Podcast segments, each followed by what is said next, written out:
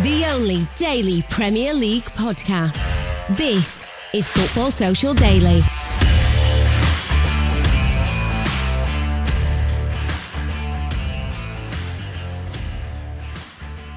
Hello and welcome to the weekend edition of the Football Social Daily. The Premier League is back, back in business after the international break, and it's the day job, the grunt and the grind.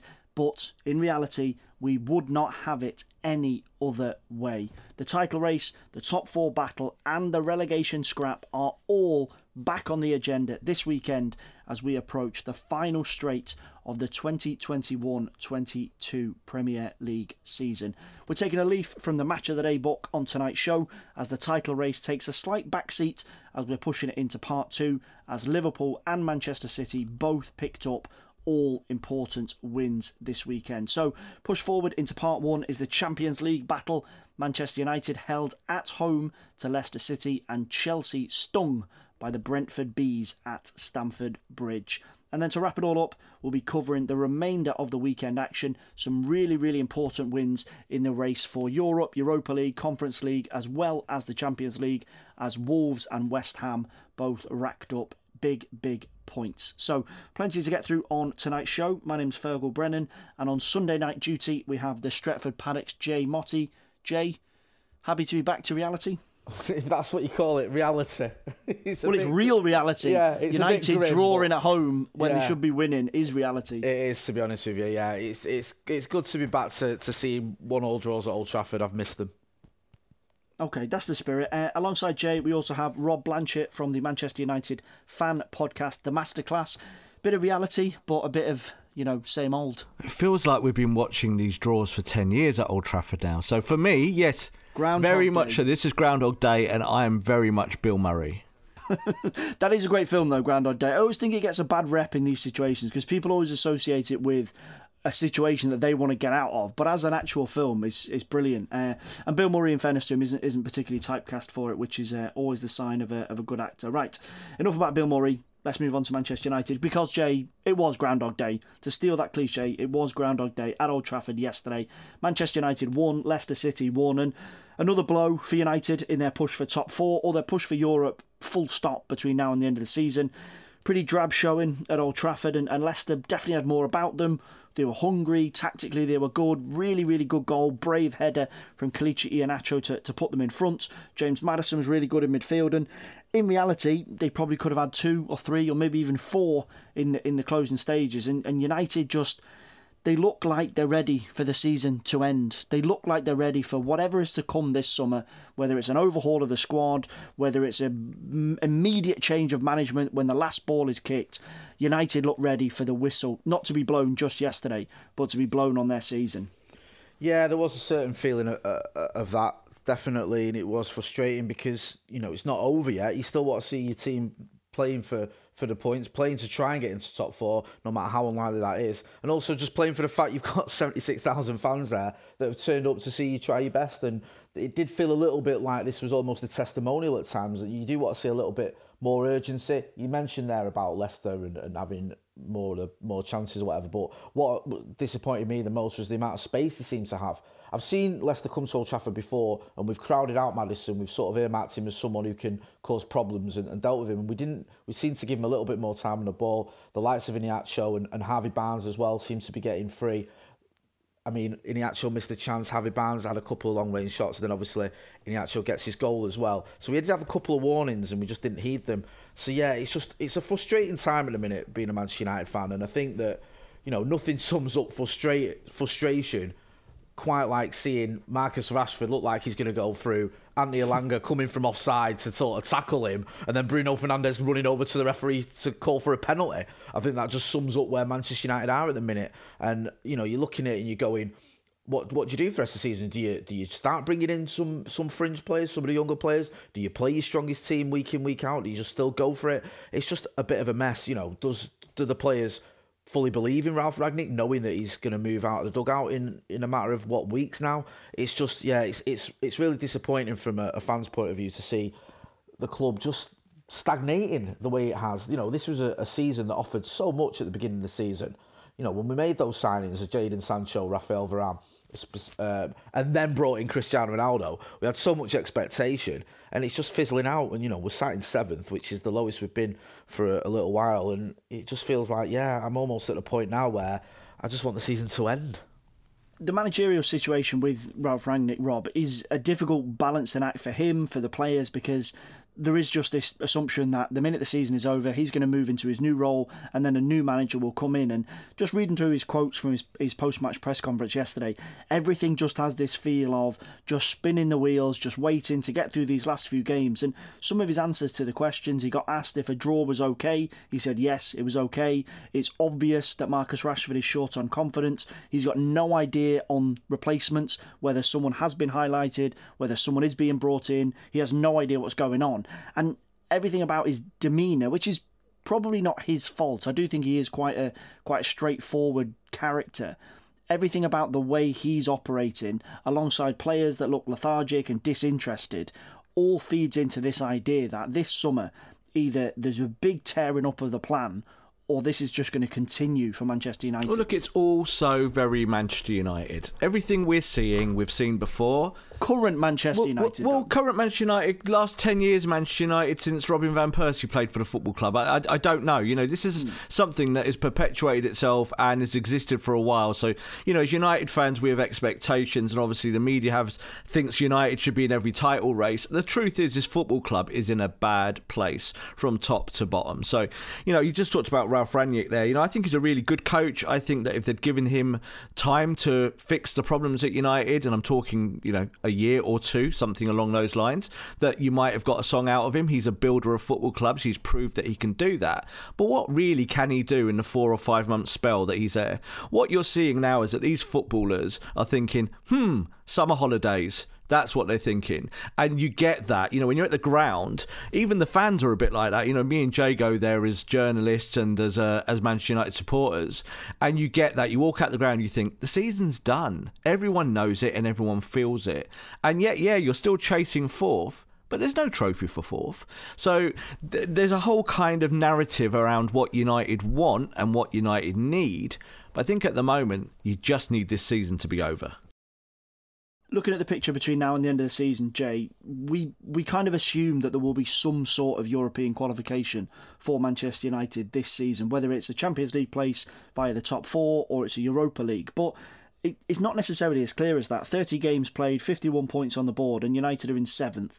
Wolves behind them in eighth. They have played a game more, but they're only two points behind them. The the picture can change very, very quickly, and there is there is a stack of games between now and the end of the campaign. But they're not easy games. Just running through the fixtures between now and the, the last game Everton away, Norwich at home, Liverpool away, Arsenal away, Brentford at home, Brighton away, Chelsea at home, and then Palace away on the final game of the season. So there's some really difficult games there, particularly a trip to Anfield and a trip to Arsenal, who are gunning for top four as well, and then Chelsea in the penultimate game at Old Trafford. Ralf Rangnick has to do something to zap these players because we are facing a fairly strong possibility that United continue on this little bit of a slide, Wolves push on, and United get forced out of the European picture completely. Yeah, that is a possibility. We've got to be realistic about the, the points that United have been dropping and say that it's not beyond the realms of, of, you know reason that United do drop out of the top seven. I'll be honest with you, I could live with that. I could live with us going into next season not being in the Europa Conference or the Europa League. I know there's pl- probably plenty of fans who are listening who disagree, who want United in Europe, even if it is the sort of third or second tier of Europe or whatever you want to call it. But I would like to see United actually probably you know being able to focus on getting our league form back on back to standard and, and the new manager coming in and, and working on that. But you know that you're not going to just want us to lose matches, so it is a bit of a contradiction. I don't want us to lose football matches, but I wouldn't mind if we didn't end up in the top seven.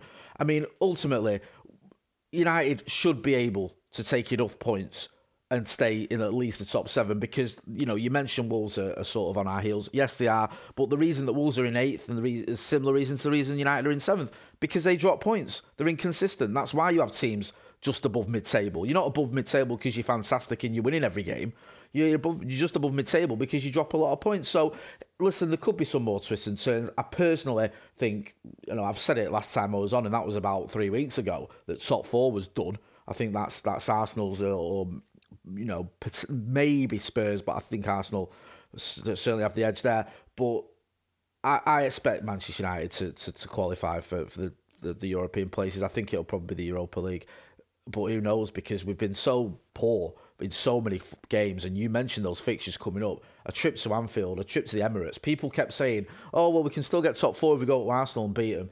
And I think, well, where are you getting that from? Looking at our form, especially against some of the top teams, it's not been great. So it's it's there's there's eight games left to play.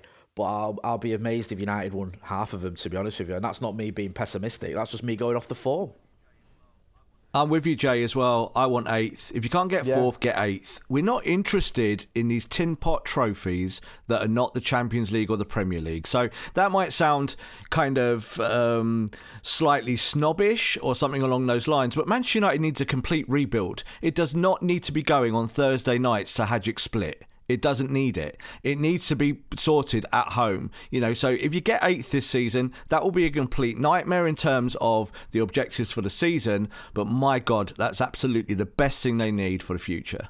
Before we move on to Chelsea Brentford, Rob, I just want to ask you about Leicester. A really positive performance from them yesterday at Old Trafford, and Leicester fans driving back down the M6 last night were probably a bit frustrated by some of the decisions. Obviously, James Maddison's goal getting ruled out, controversy over Scott McTominay um, getting or not getting getting booked and not getting sent off. We know that there was a lot of uh, anger about that on social media for Leicester, but Manchester United fans are frustrated about this type of performance and this type of result, but Leicester fans must be absolutely tearing their hair out. They've only won back to back games in the Premier League once in 2022, and they can see that their players and their team and Brendan Rodgers can turn in this type of a performance where they're one VAR decision away from winning at Old Trafford.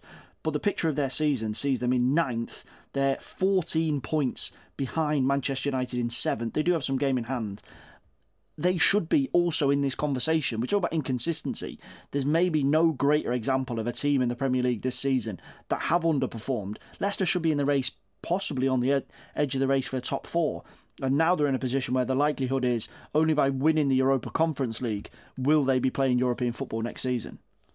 Yeah, look, I think with Leicester, because obviously they won the Premier League not so long ago, there's always this now elevated expectation as a football club that they should be at least in the conversation to be, quali- you know, qualifying for European competition. And of course they should be. But we mustn't forget that at the start of the season they had lots of injuries. They had to deal with that. That was a big problem for them in terms of staying, you know, in the top half of the table and at least moving up the table. You saw yesterday against Manchester United, they're a good team. You know, they're well organised, they're well drilled. You saw that what Brendan Rodgers does as a coach coach. But it also showed how bad Manchester United are as a set of players. So I think this is the kind of the flux of it. I think if Leicester this year, they, they're going to end up mid-table one way or the other, um, and that's not a bad thing. They can reset. They can go again next season. They'll do what Leicester City do. They'll go into the transfer market. They'll look for gems. They'll find a way. United on the on the flip side are going to have to try and build a championship winning side from eighth. Now that's a much tougher prospect. So I think with Leicester, I think with uh, Brendan Rodgers, his stock's fallen this year. It was only literally three or four months ago we were talking about him coming to Old Trafford as a potential coach for for United. Uh, that isn't going to happen now. But I still think he's a really really good manager, and I think Leicester City are well positioned for the future. I think they'll be fine next season. Biggest result of the weekend was undoubtedly Stamford Bridge. Chelsea won, Brentford 4, Rob. So we're going to give you a minute to, to revisit your prediction from a couple of weeks ago where you mentioned that you think Chelsea are going to start to slide. Arsenal might leapfrog them into third. This is the first game they've lost in the Premier League since losing to City in January, but this was a performance where Thomas Tuchel, similarly to Ralf Rangnick at Old Trafford, was unable to put his finger on it. He said he expected a bit of a slow performance in the first 10 or 15 minutes as everyone settled back after the international break, etc. But they were picked apart by Brentford. Brentford really did their homework on how to punish Chelsea in transitions, that they were slow in building out from the back, and really, really positive performance from Brentford, which we'll, we'll look at in just a second this is a point of frustration for Chelsea, and with Arsenal in form, Tottenham in form, there is the danger that you could be right. Well, part of my job is to look at tactics, you know, certainly with the shows that I do and the work that I do, and we kind of dig into every team. So I've studied Chelsea really since Tuchel was there and, and from beyond.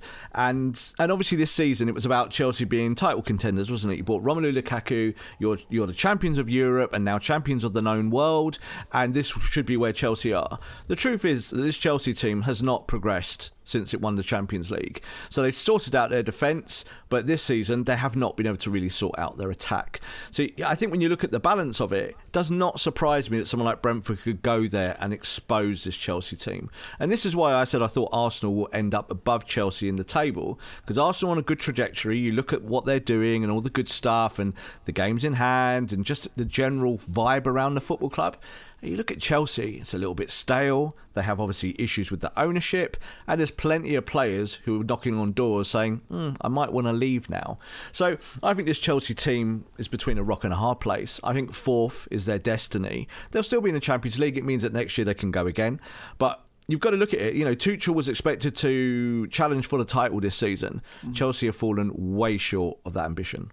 Brentford, on the other side of it, Jay will be absolutely delighted with this. The chemistry and the link up between their attacking players was absolutely massive yesterday. Bryan Mbeumo and Ivan Toney didn't get on the score sheet, but they were huge in terms of creating space and creating chances. Two goals for Vitaly Janelt and obviously Christian Eriksen, who's been slap bang in the middle of everything that's been good about Brentford over the last couple of weeks. Goes away on international duty, gets himself two goals for Denmark as well, and he's been so so important for them looking at the numbers based on the last 10 seasons, the old 40 point magic mark that, that Sam Allardyce used to bark on about isn't really the case anymore.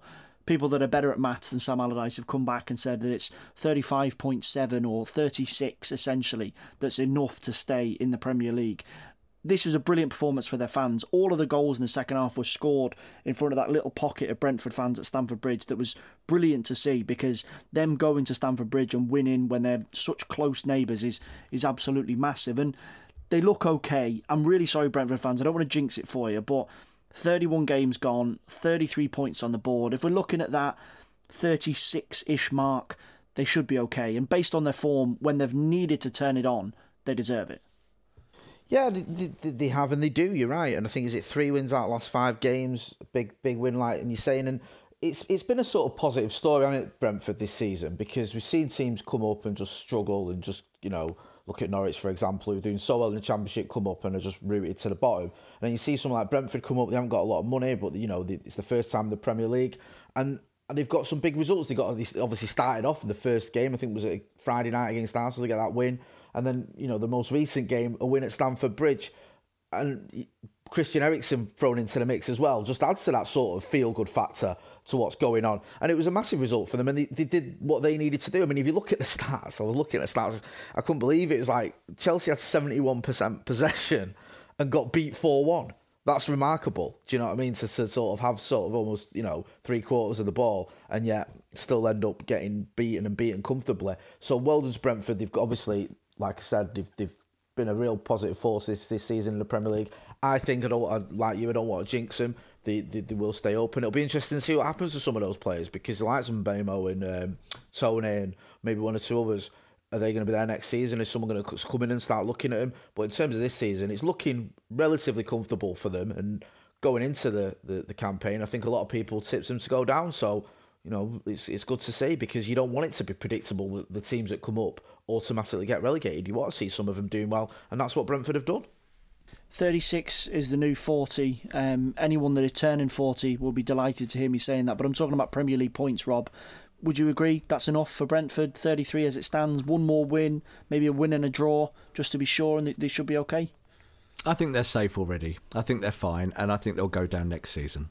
So I, I, I, think that's the whole thing with these teams that come up with a, a, with the expectation of that first year where they can come and they can express themselves, and then the second season it's like the it's like the musician with the second album syndrome, isn't it? How do you surpass that first gig that you did?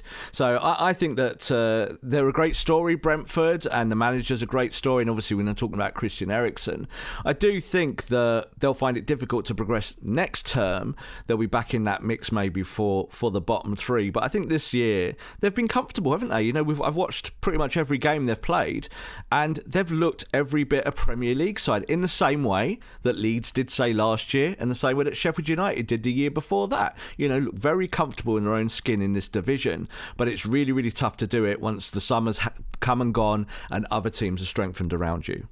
Yeah, so Rob is nobody's friend after that game at Stamford Bridge. Chelsea fans, your top four position is potentially at risk, and Brentford fans, enjoy it while you can because you're going to get relegated next season. Copyright Rob Blanchette. We're going to come back to that, Rob, next season. I'm going to definitely, I'm going to jot that down, and I'm going to come back to that. But uh, let's just see how we get on for this season as it stands. Right, we're going to take a break. After the break, it is the title race, as you were for Manchester City and Liverpool. Liverpool enjoyed themselves at the top of the table this weekend, but for Jurgen Klopp, it only lasted a couple of hours, and it is all riding on the big one next weekend at the Etihad. We're going to grab a quick break.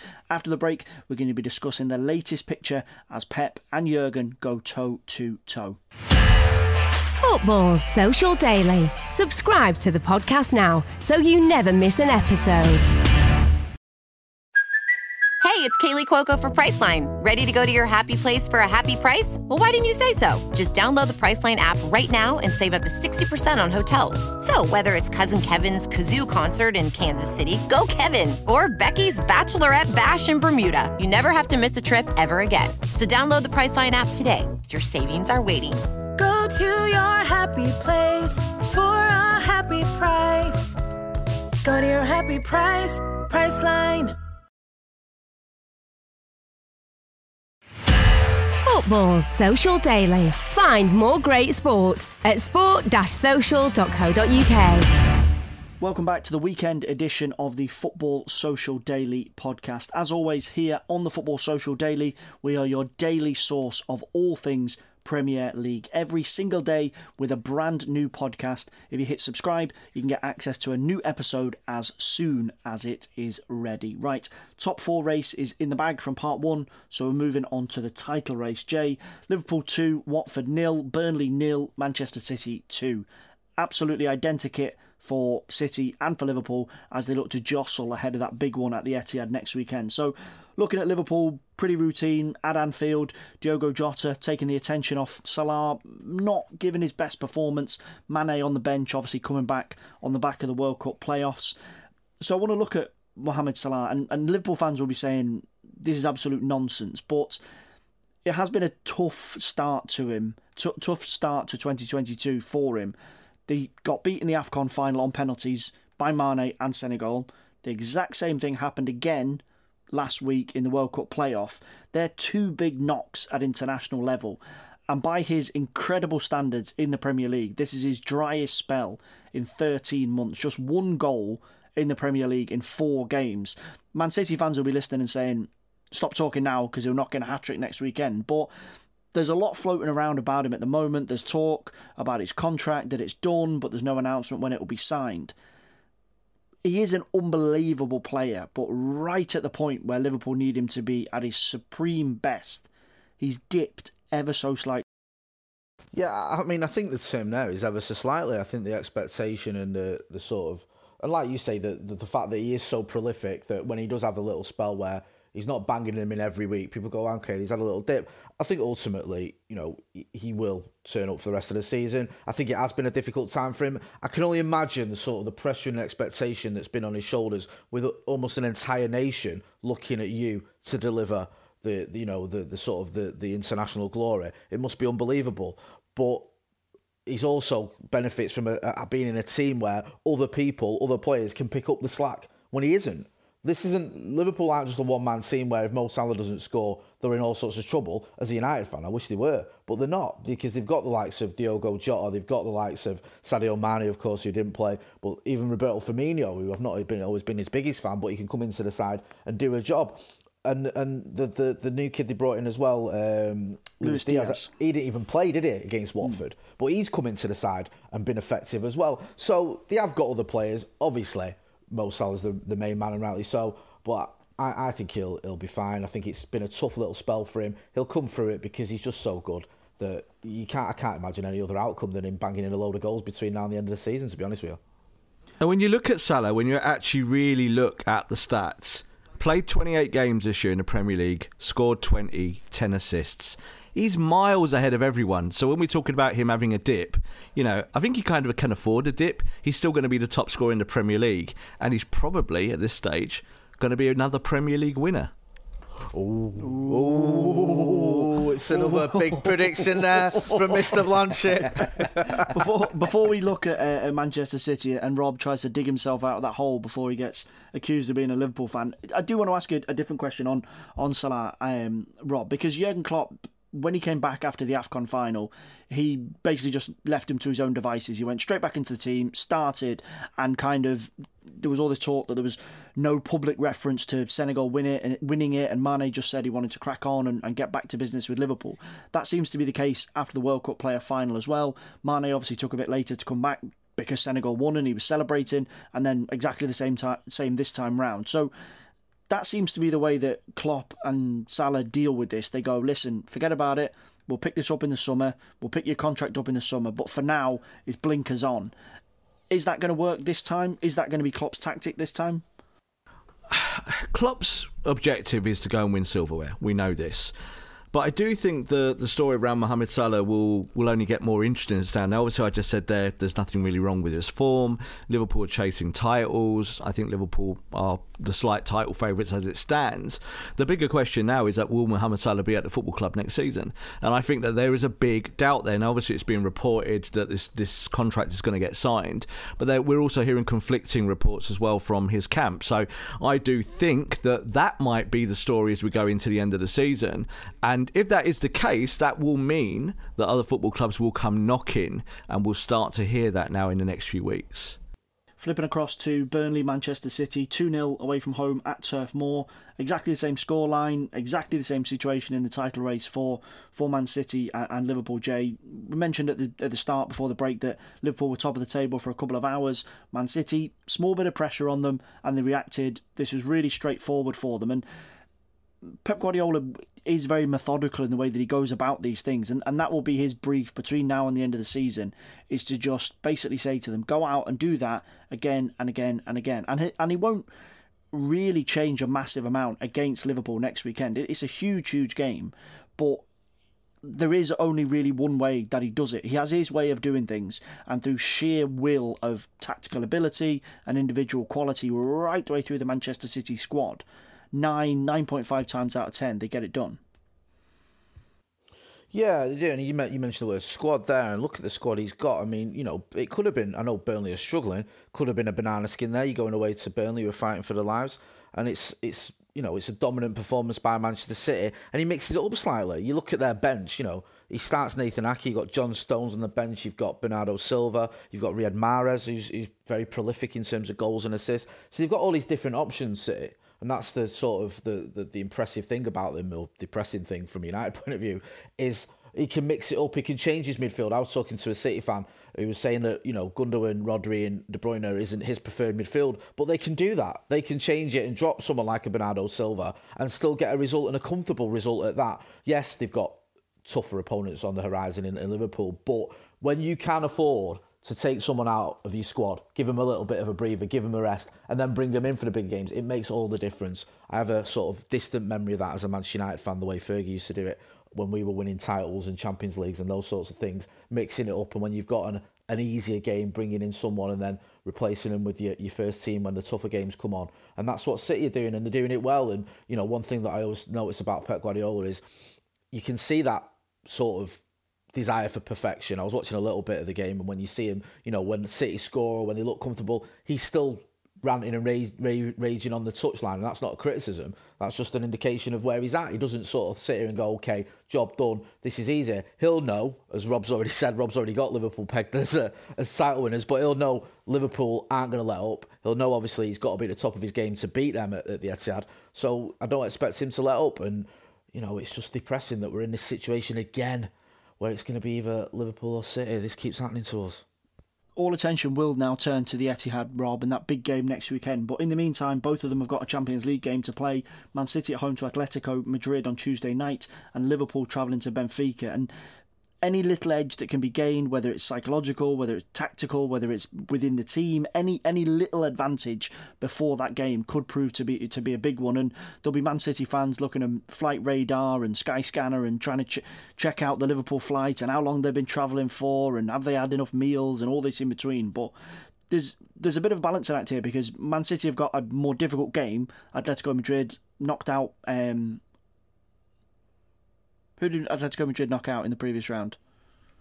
You don't need to forgotten that. I think. What was that? Yeah. Fergal, you're better than that. Um, no, I genuinely did actually forget there just for a second, and then I thought, do you know what? I'll leave that in for effect. Yes, apologies. That that genuinely wasn't a dig. It started off as an accident and then turned into a dig. So they knocked out United in the previous round.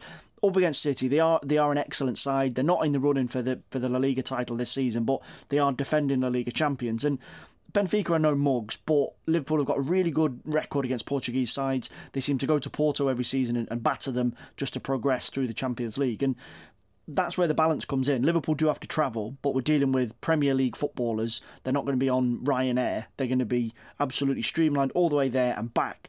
Whereas Man City will have a battle against Atletico Madrid.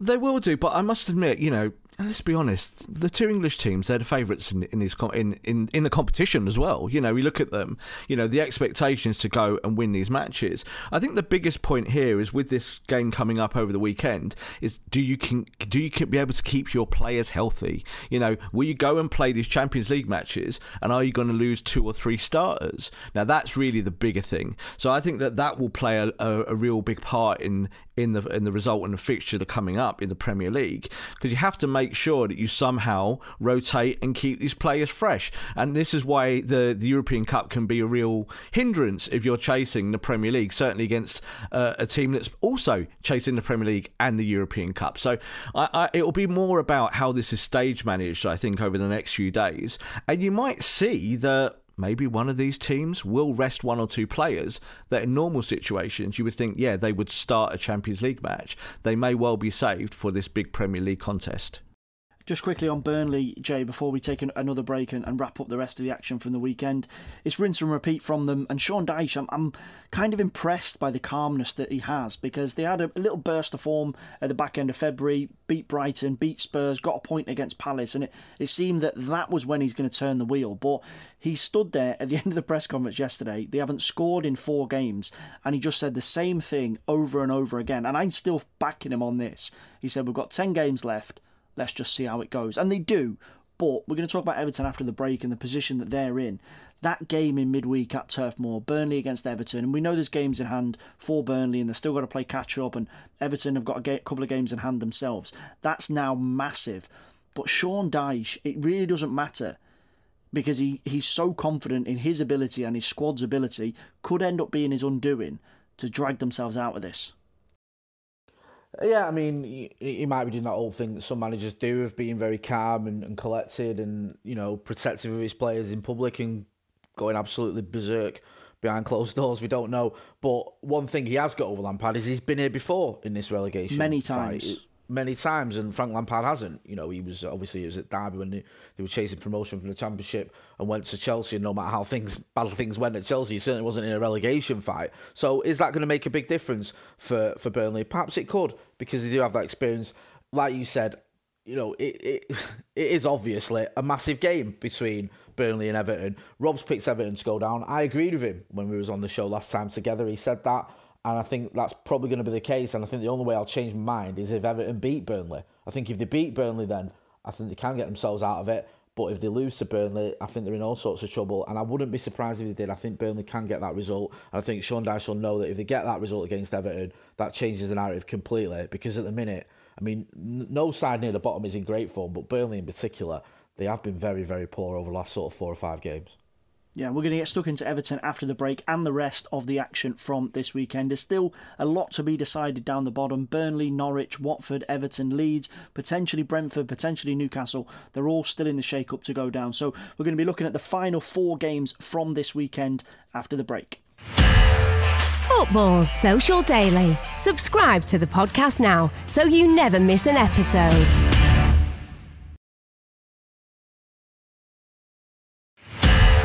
Football's Social Daily. Find more great sport at sport-social.co.uk. Welcome back to Sunday night's edition of the Football Social Daily. Before we get stuck into the final matches this weekend, just a quick shout. You may have seen on social media that we picked ourselves up a shiny award in mid-week. Yep, the Sports Podcast Awards chose the Football Social Daily as the best news and current affairs podcast. Obviously, making a, daily Premier League podcast can be a labour of love, or it can just be a straight up labour some days, depending on uh, the type of work that we have to get through. But we're genuinely very, very grateful for everyone that voted for us, everyone that's a fan of the podcast, listeners. You've all played a big, big part in this, so thank you very, very much. Right, let's get stuck into it. Jay, Everton, we touched on them just before the break.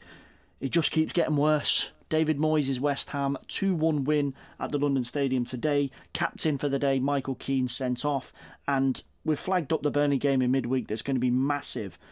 But perceptions, body language, form, everything is massive in a title race and in a relegation battle. And everything about Everton at the moment just seems to be heading in a negative direction. It does. It really does, and that sums it up when you, you, your captain gets um, sent off for two yellow cards as well. And it's a big bugbear, man. We've spoken about this in the past. When you know you're on a yellow card, behave. You do something. Yeah, you, you you do it. And okay, it took him. I think was it half an hour between his two yellow cards, but it's not that great, is it? To be honest with you, and, and that's ultimately cost his team any chance of getting back into the game.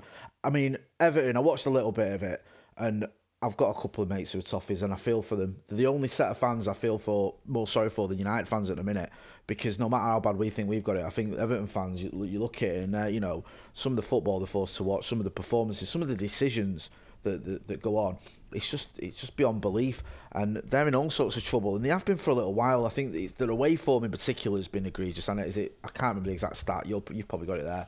They've, they've lost I don't know, is it something like 10 or something out of the last 12 or something away? I can't remember. You can correct me if I'm wrong there, Evertonians, but I know it's pretty shocking. I know the home form's not been, you know, it's, it's, it's the home form that sort of kept them, stopped them from being rooted to the bottom of the table. But when you've got players like Keane making that decisions like that, and also Alex Iwobi as well when he lost the ball, I think for the for one of the goals, it's just it's just not good enough. I mean, it's just basic mistakes and that's what's going to end up costing him. I've seen there's been a bit of a question mark over Lampard. Was he right to take Dominic Calvert-Lewin off? A few people saying that that was a, a, a bad decision.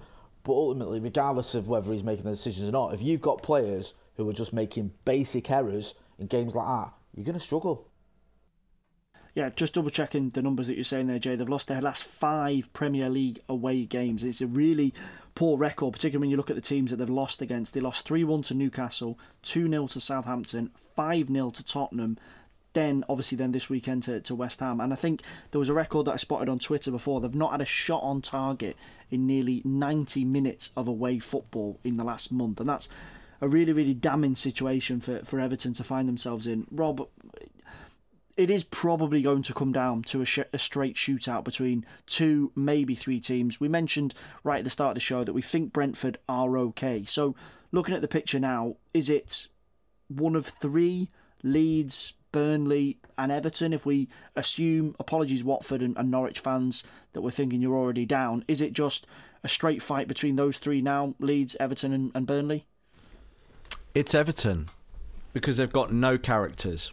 So I can talk about that, and so can Jay, because we watch Manchester United, and they've also got no characters. So you, you see this in football teams that the way to keep your head above water during bad times is to at least fight. Get out on the football pitch, do the bare minimum, yeah, do the basics. This Everton team are a complete disaster. You could have Frank Lampard in charge, or you could have Sam Allardyce. Doesn't really matter. The playing staff are not good enough for what it is. So I think when you look at Everton next year in the Championship, they're going to be the big dogs. They're going to be the team everyone wants to beat. Goodison Park will get an extra 12 or 24 months before they move into their new stadium. Everton will get a chance to come back to the Premier League. But I truly believe that they're going to get relegated. When you look at Burnley and what Burnley do, Burnley just going to beat them up at Turf Moor, aren't they? Burnley are going to say, we want to stay up more than you. And this Everton team hasn't got a prayer. If that's how it goes down in midweek, Jay, is that it for Everton? Looking, again, there is still a lot of games to go. Burnley have had 28 games and Everton have had 28 games. There's, there's also a, a flip side of this that Frank Lampard is trying to say, where Sean Dyche is just saying it of, we've got a lot of games in hand keep the faith in what we're doing. There's enough that we can scrap and scrape. Leeds are on 31 games with 30 points. They can get sucked back into this. There is so much being thrown on the fire for Burnley Everton in midweek, but they also need to harness the fact that they do have games in hand, but they're just not winning games. And this is the difficulty that if Everton just won two games from 10 between now and the end of the season, they'd be in a position to be okay. Three, and they'd probably be safe Similar situation with Burnley, three, four wins from 10 games. Burnley fans, Everton fans, they're not asking for the moon and the stars. They're asking for average form in a critical stage of the season just to make sure that their head stays above water. Yeah, I mean, there might be another twist. There might be. We've seen it with a couple of teams, haven't we? I know, obviously, Newcastle brought in a lot of signings, but they went on a run, didn't they, when they were look like they were in all sorts of trouble. Brentford, we mentioned them earlier. Them winning three out of five has just moved them right up the table. And now we're sort of talking, Rob was mentioning there earlier, and I agree with him, that they're looking pretty safe. So it can happen. It's just, I don't know where those wins are going to come from from these teams. Obviously, Everton versus Burnley, there's something going to, one of them's going to be, unless it's a draw, one of them's going to win that one. But if any of them can get their act together and just put about a little run where it's, you know, a few wins out of five or six games, that could make all the difference. So it'll be interesting to see what happens because at the moment you're looking at from sort of Leeds downwards, a, a lot a lot of teams that are just struggling. I know Leeds form hasn't been that bad, but you mentioned there that you think they can still get sucked into it. It's just you don't know how much of a difference it could make just one result. One result could be the catalyst. One win could be the one where you go and build on it. And if you can get into a bit of a situation where you take six or seven points out of a possible nine, even or twelve, that can sort of move you out of that bit of, bit of trouble that you're in. Because at the minute, looking at the likes of, of Burnley and, and Everton, Rob said about the lack of characters. It's just when you keep losing games and you just there's no sort of optimism, there's no belief.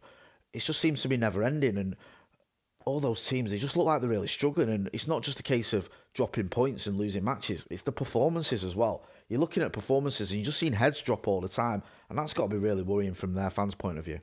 Uh, right, we're going to look at Leeds because obviously they are still in the position to be to be sucked into the relegation battle if they're not already even still in it. Rob, so 31 points as you mentioned, uh, sorry, 31 games as you mentioned, 30 points on the board. They got themselves a one-all draw at home to Southampton on their return to action after the international break. That's seven points from three under Jesse Marsh, and he's had he's had the effect at Leeds that Everton fans thought or hoped Frank Lampard would have at Everton, and it just hasn't happened. There's been no bounce, no new manager impact from Frank Lampard coming in.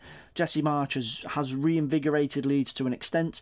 They're still in trouble. I still think they're going to have a big, big say in the relegation battle. And because Jesse Marsh doesn't have time to change too much because Marcelo Bielsa's way of doing things was so ingrained in these players. Whether he tears up the rulebook this summer remains to be seen.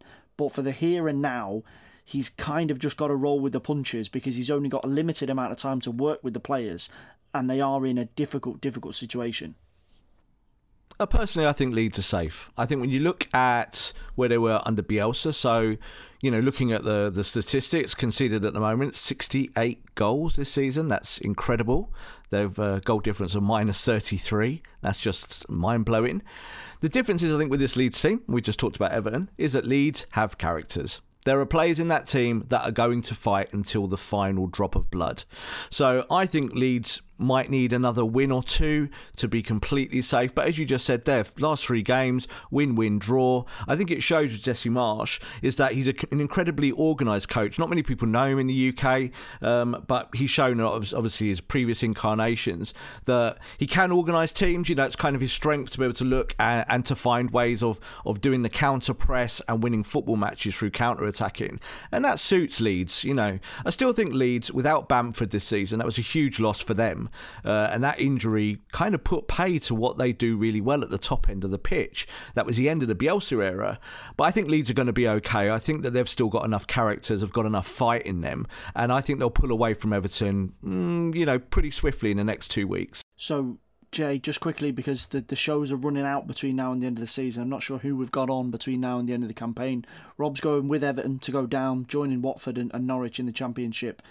Come on, Put your money on the table. How's it going to go out? Well, last time I agreed with Rob, I said I, I thought Everton were were going to go down. I'll I'll I'll add a slight caveat. I think if they beat Burnley, they'll stay up. If they don't, they're going down.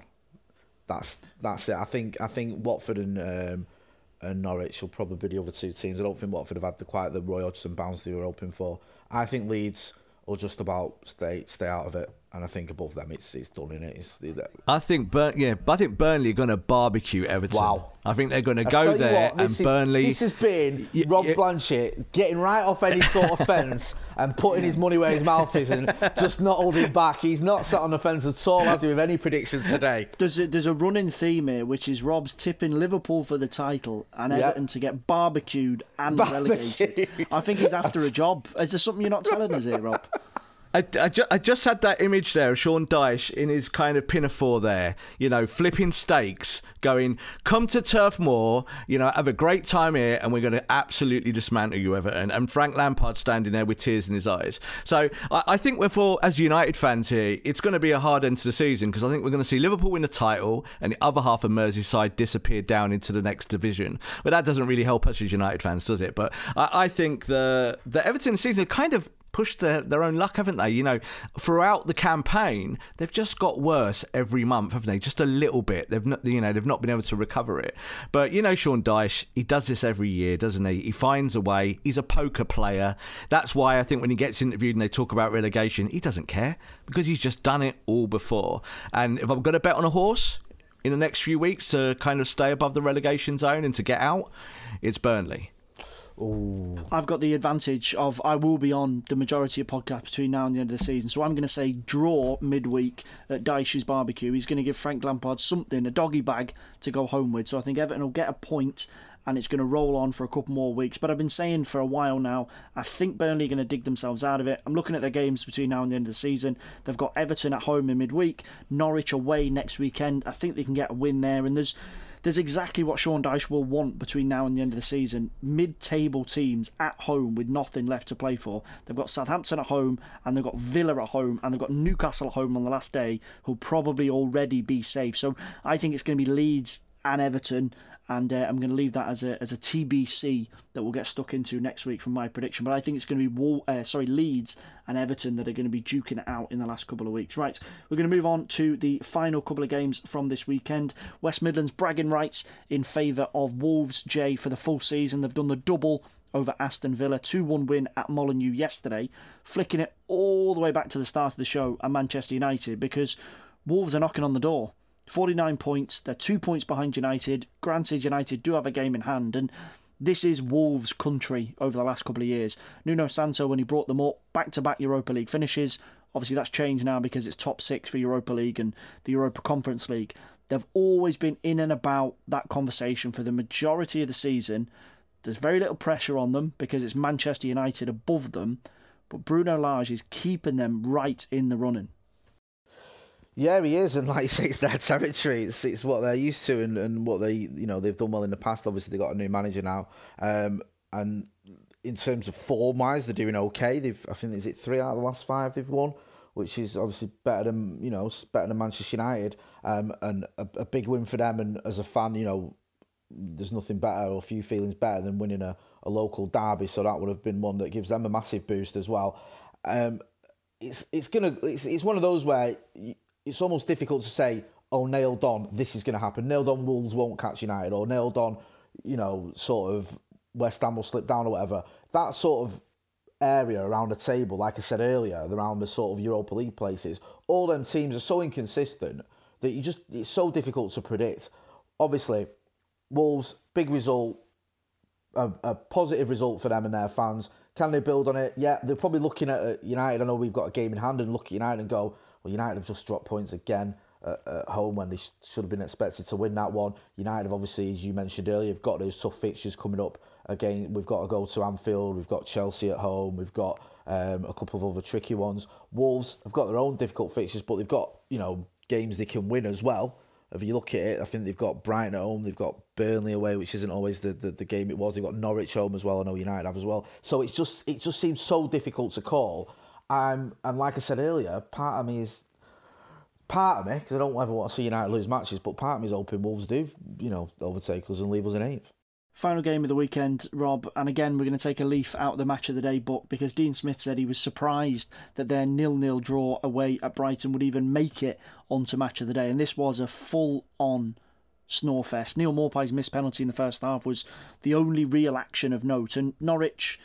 I think we've already kind of signed their death warrant of, of going down to the championship, and Brighton are okay, they're safe, but there might be a small bit of frustration with Brighton because there is a lot of positivity around the team, around Graham Potter and the football that they play, but their form in the last couple of weeks is, is, is dreadful. In terms of recent form, they're, they're down the bottom with, with Norwich and with Burnley because they've just not managed to get it together. They've only got one point in their last five Premier League games. And yes, they're okay. Objective number one from the start of the season is achieved, but you have to obviously balance expectation, and I'm not saying that Brighton fans getting on Graham Potter's back would be justified because he's a good manager who's done a fantastic job with them, but just tailing off like this is going to lead to fan frustration, even if it's inevitable because they're probably not good enough to break the European spots.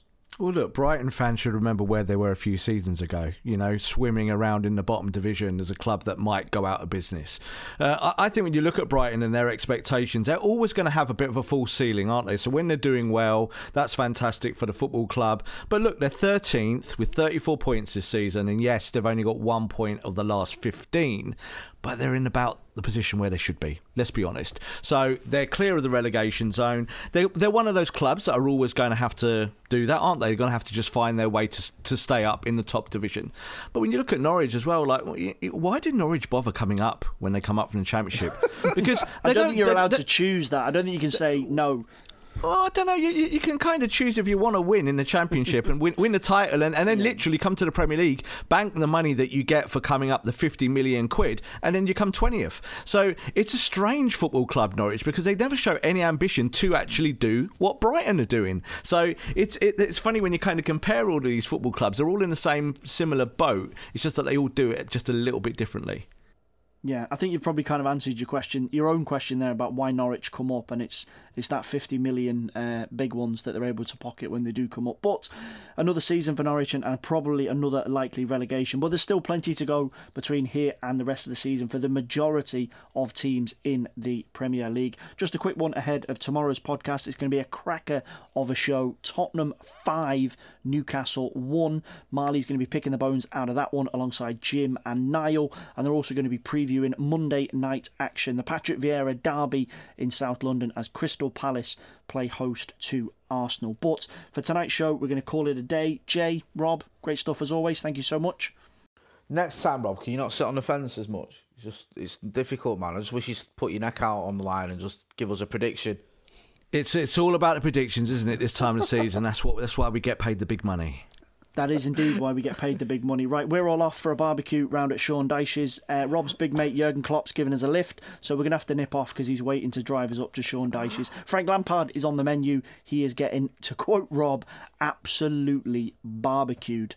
Thanks so much for listening to today's show. As always, we're back tomorrow, right the way through to the end of the season with a daily Premier League show. Hit subscribe up the top, and you can get access to that as soon as it is ready. Thanks so much for listening, and we'll speak to you again very, very soon.